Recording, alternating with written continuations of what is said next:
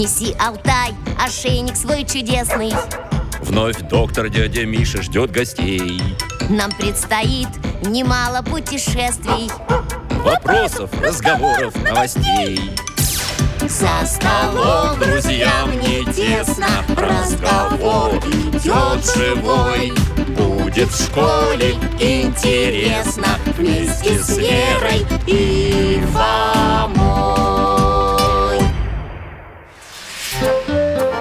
Русский язык. Как написать письмо?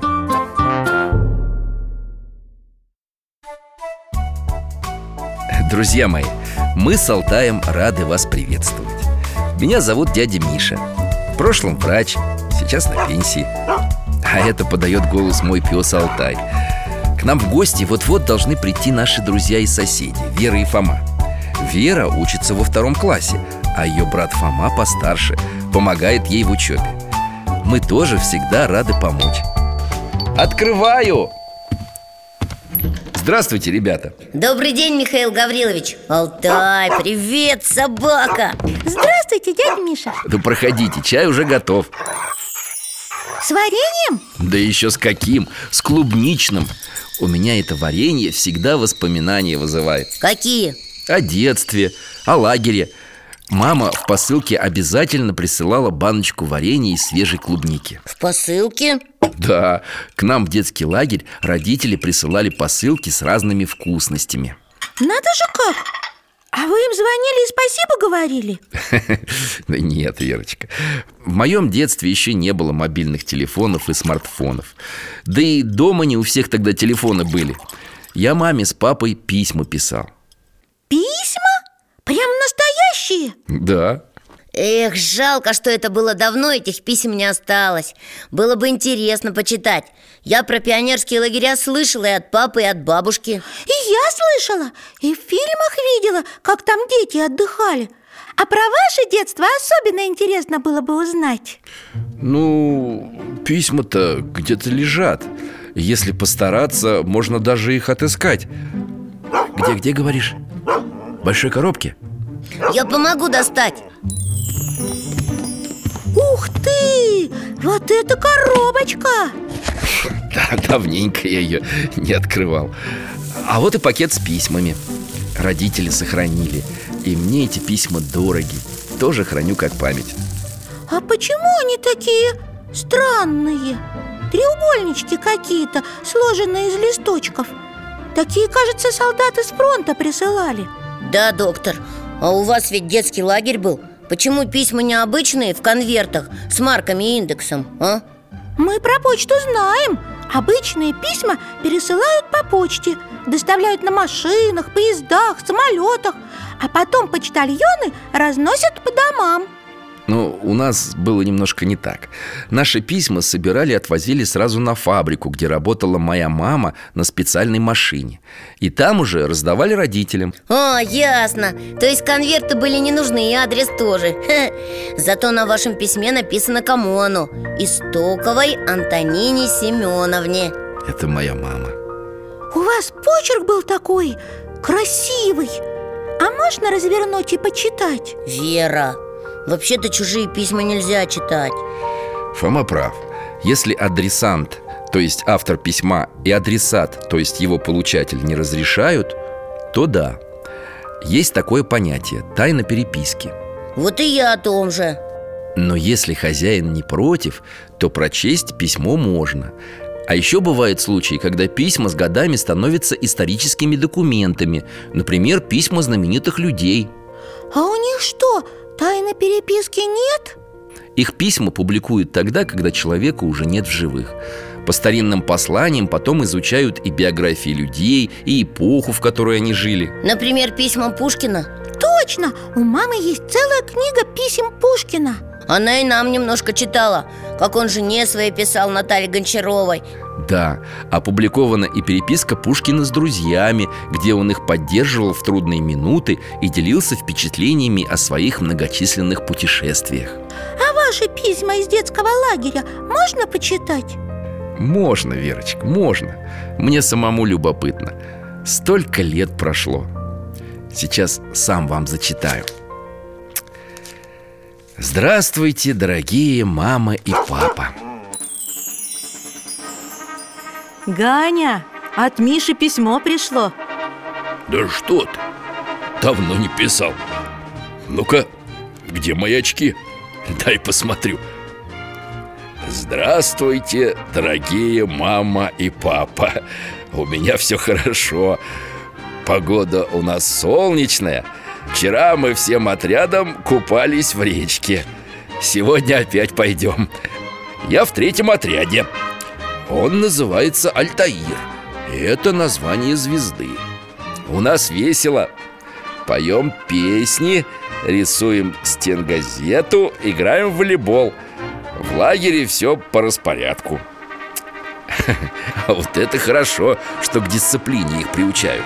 Дай-ка мне, я прочту дальше Утром зарядка, линейка, завтрак Днем всякие собрания, репетиции, занятия, обед Потом тихий час, кружки А вечером снова линейка Потом ужин, танцы и отбой. Недавно мы ездили в деревню и помогали собирать смородину. Кружков у нас много разных. Я хожу на выжигание Выжигаю картинку с жар-птицей Когда приеду, покажу. Отец, надо Мишеньке такой аппарат купить. Ну что ж, купим. Тоня, ты не отвлекайся. Что он еще-то пишет? У нас хорошие вожатые. У нас хорошие вожатые Петя и Марина. Мы ходили с ними на костер и встречали рассвет. У меня тут много новых друзей Но по вам я все равно скучаю Вот как скучает. И мы, сыночек, скучаем. Как у вас дела? Как там Тишка? Тишка. И о тебе Миша пишет. Жду ваших писем. И приезжайте на родительский день. Обнимаю. Ваш сын Миша. Тоня, принеси-ка бумагу.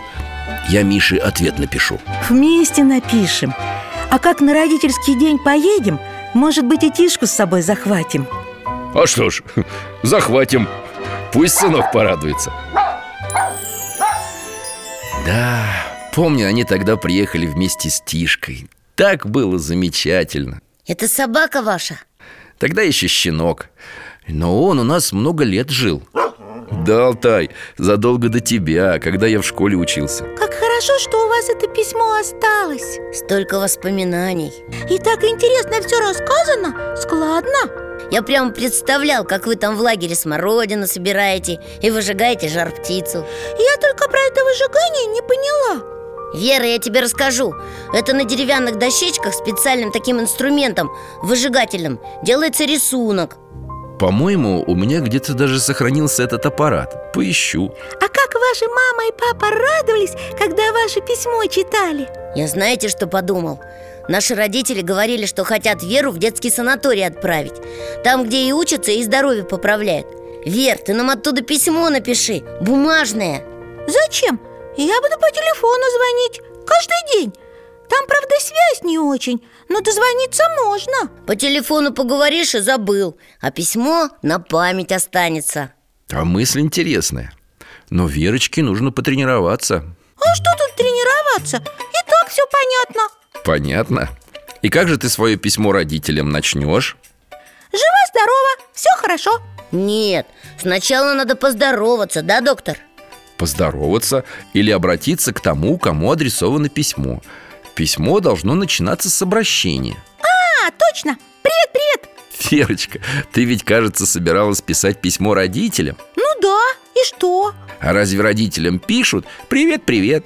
Нет, конечно, надо писать с уважением. Хорошо, я напишу так, как у дяди Миши было. Здравствуйте, дорогие папа и мама Можно так еще?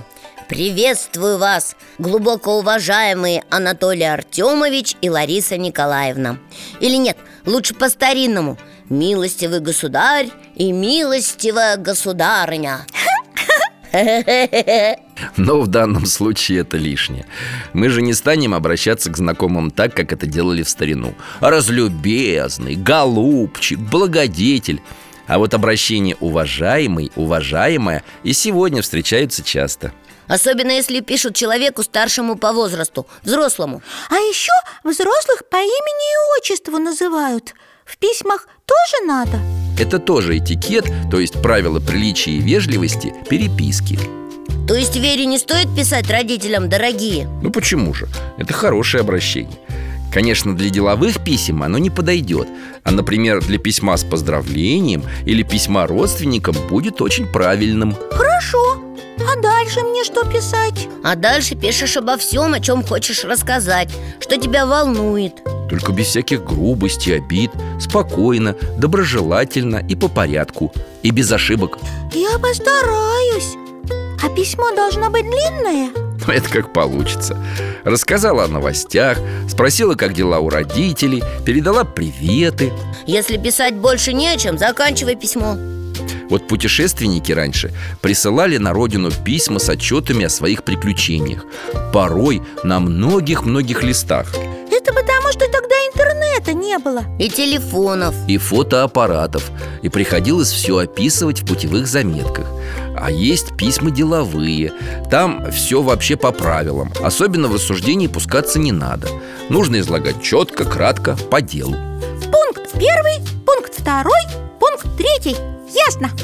В таких деловых письмах существует правило оформления Наверху указывается, кому адресовано письмо, кто автор Затем заголовок Что это? Заявление, доклад, заявка И в конце обязательно дата и подпись Ой, подпись! Я про подпись забыла А как мне свое письмо подписать? Вот я, например, когда пишу в интернете Всегда подписываюсь Пилигрим07 У меня ник такой Но думаю, все-таки письма лучше подписывать именем, которое родители дали тебе при рождении. Тогда подпиши Кузнецова Вера Анатольевна. Но это слишком официально. Можно просто Вера Или ваша дочь Вера Иногда в письмах добавляют с уважением Или с наилучшими пожеланиями А я читал, что раньше к родителям на «вы» обращались. Да, так было принято. Дорожайший папенька Позвольте узнать о вашем драгоценном здоровье Любезная маменька, сообщаю вам о том, что учение мое проходит благополучно Но мы сейчас к маме и папе. На «ты» обращаемся. А к вам, дядя Миша, на «вы» Да, если вы когда-нибудь решите написать мне письмо То обращение «вы» вам придется писать за главной буквы. Я придумала! Я и родителям письмо из санатория напишу И вам, дядя Миша. Алтаюшка, и тебе обязательно привет в письме передам. Только индекс нужно будет не забыть у Михаила Гавриловича узнать. Ну, спасибо, Верочка. Мы с Алтаем будем ждать. А теперь нам пора у нас тоже распорядок. Как там у вас в лагере было? Вечерняя линейка, ужин, танцы. И отбой. Только у нас вместо танцев домашнее задание. До свидания, дядя Миша. До свидания. Всего хорошего, ребята. Спасибо вам за возможность вспомнить детство. Приходите. Мы с Алтаем всегда вам рады Неси, Алтай, ошейник свой чудесный. Вновь доктор дядя Миша ждет гостей. Нам предстоит немало путешествий. Вопросов, разговоров, новостей. За столом друзьям не тесно. Разговор идет живой. Будет в школе интересно. Вместе с Верой и